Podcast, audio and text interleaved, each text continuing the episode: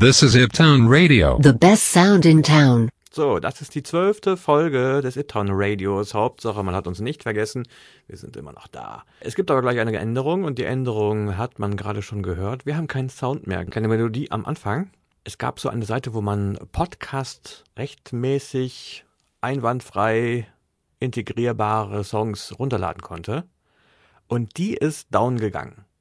Die gibt es gar nicht mehr. Bei podcast.de wird das beschrieben, dass es eigentlich total einfach in rechtlicher Hinsicht machbar wäre, dort irgendwelche Podcasts oder halt ganze Musikstücke runterzuladen. Und da die Sachen dann alle irgendwie so von den jeweilig, jeweilig Beteiligten für Podcasts freigegeben worden sind, die jeweiligen Beiträge. Das wird heute kein richtiges Deutsch. Okay. Ähm, also, weil die einzelnen Stücke GEMA-frei sind, sozusagen. So die Annahme, beziehungsweise rechtefrei dürfte man die verwenden.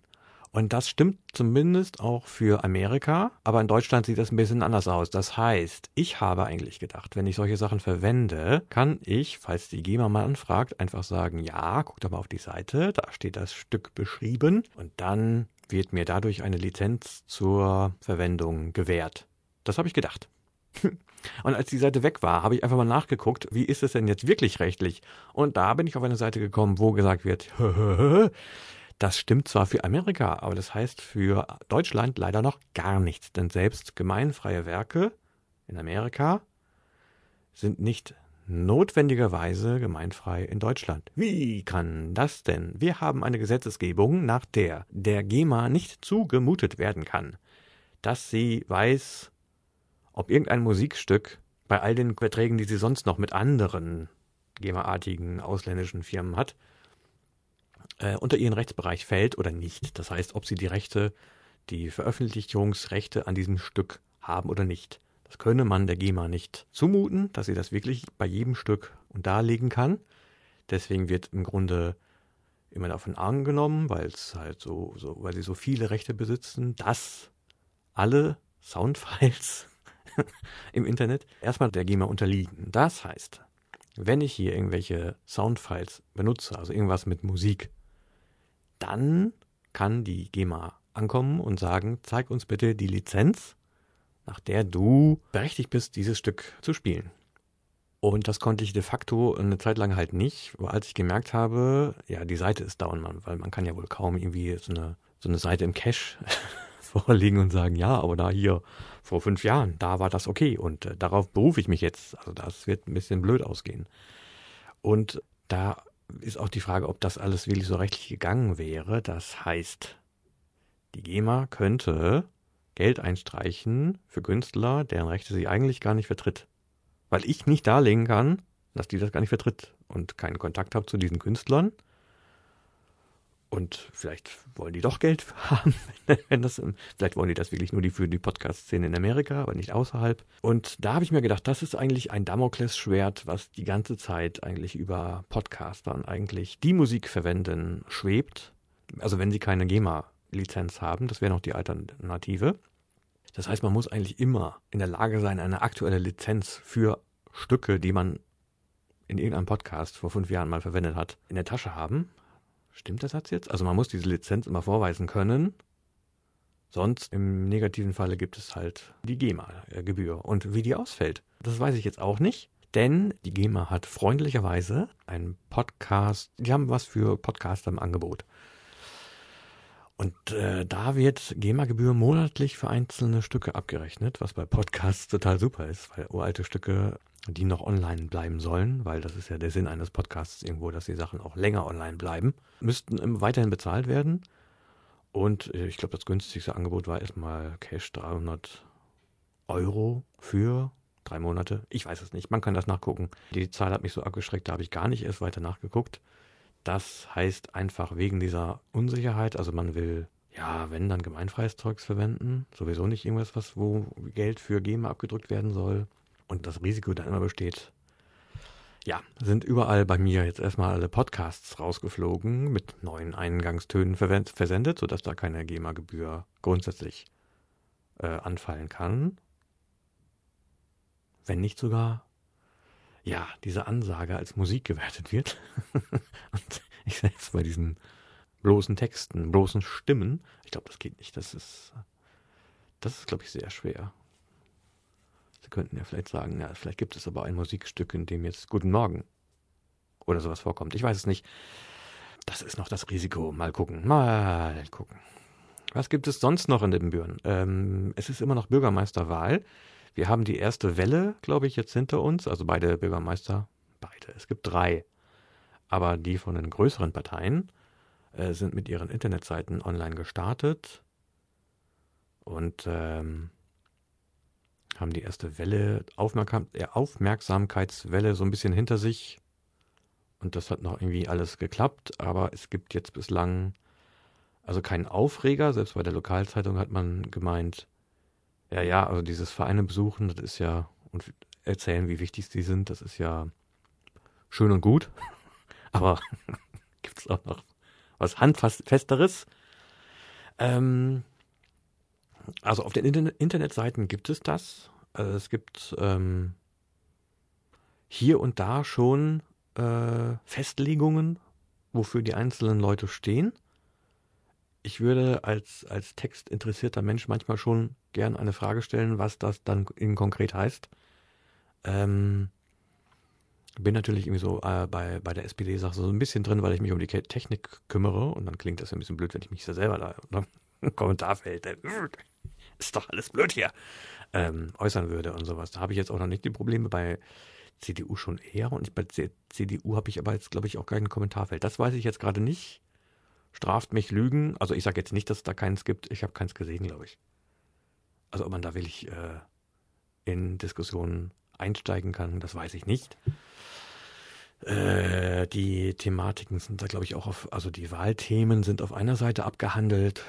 Das ist alles noch ein bisschen eng, aber ich meine, die können ja auch noch sehr sich ausweiten.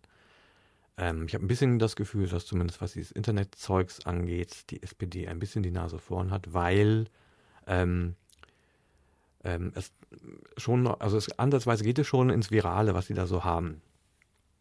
Ja, also es wird schon ein bisschen geteilt und über äh, normal den gemeinen Bürger ähm, weil das aber jetzt alles nicht so ähm, skandalös ist, äh, sind diese Wellen natürlich irgendwie so kleinlebig. Und äh, weil es natürlich auch hier in der Bevölkerung äh, irgendwo auch eine Abneigung gegen das Politische in Form von Politikern gibt, die man jetzt nicht unbedingt dauernd in seinem Privatleben hören möchte.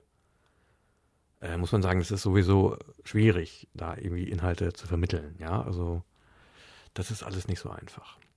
Was kann dem jetzt aber abhelfen? Also ich meine, ähm, ähm, wir wollen ihn nicht vergessen, also Ernst Goldbeck macht, äh, erst hat er nur so ein bisschen auf seiner eigenen Internetseite gemacht, also auf seiner Facebook-Seite, dann hat er zwei weitere Facebook-Seiten gegründet. Ähm, und da ist er schon mal kritischer. Bislang nur gegen den SPD-Kandidaten, glaube ich. Äh, aber immerhin. Ähm, aber das Wellenartige, so, das kommt da noch nicht so vor. Also ein paar Bekannte hat er, die ja dann auch was schreiben und so. Da ähm, stößt so das Mittel Facebook ähm, in dieser Form noch an die Grenzen. Ähm, weil es aber auch grundsätzlich nicht so einfach ist, das einzusetzen. Also ähm, er hat bislang, glaube ich, keine Internetseite. Äh, das würde ich fast noch empfehlen. Für alle Leute, die jetzt äh, nicht Facebook nutzen und nicht bei Facebook unterwegs sind und nicht, wenn sie irgendeine Frage haben, Facebook fragen wollen, sondern Google. Da ist, glaube ich, so eine Internetseite immer noch der erste Anlaufpartner, während irgendwelche Gespräche natürlich leichter über Facebook zu führen sind.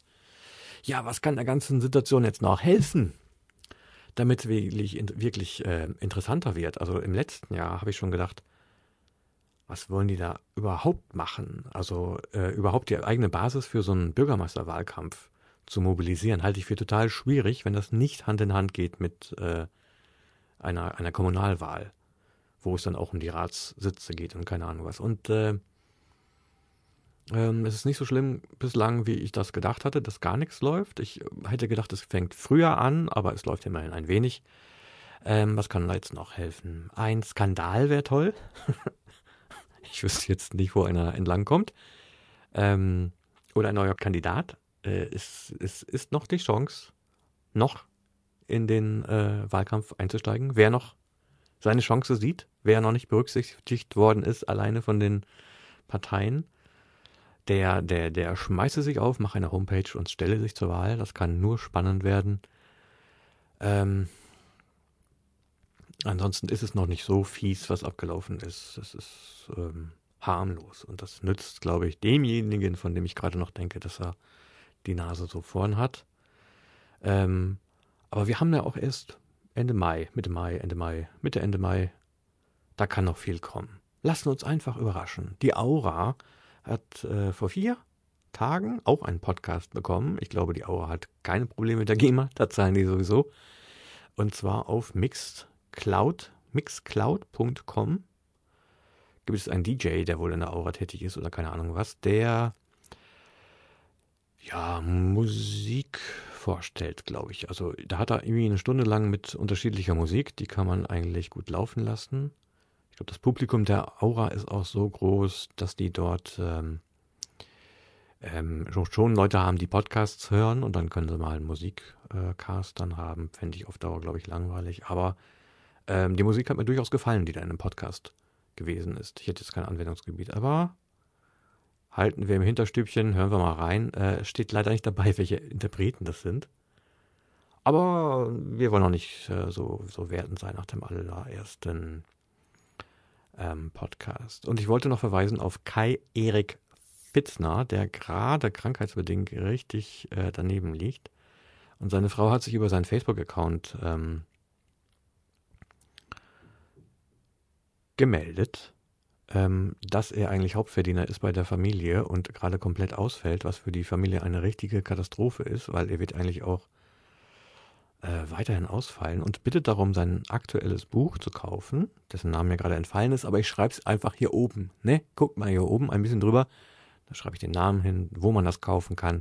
Da man, damit äh, tut man ein wirklich, wirklich gutes Werk. Man kann auch, das werde ich auch verlinken, der Familie einfach direkt spenden. Oder man kann auch das Buch kaufen und spenden.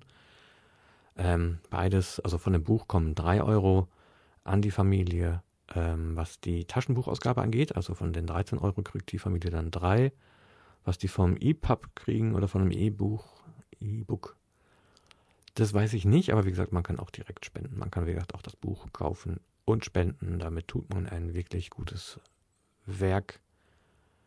Wobei es in the long run wahrscheinlich auch nur ein äh, Tropfen auf den heißen Stein ist. Das war die zwölfte Folge. Bis zur 13. Tschüss. Thanks for listening, and we hope you tune in again next time on Ibtown Radio.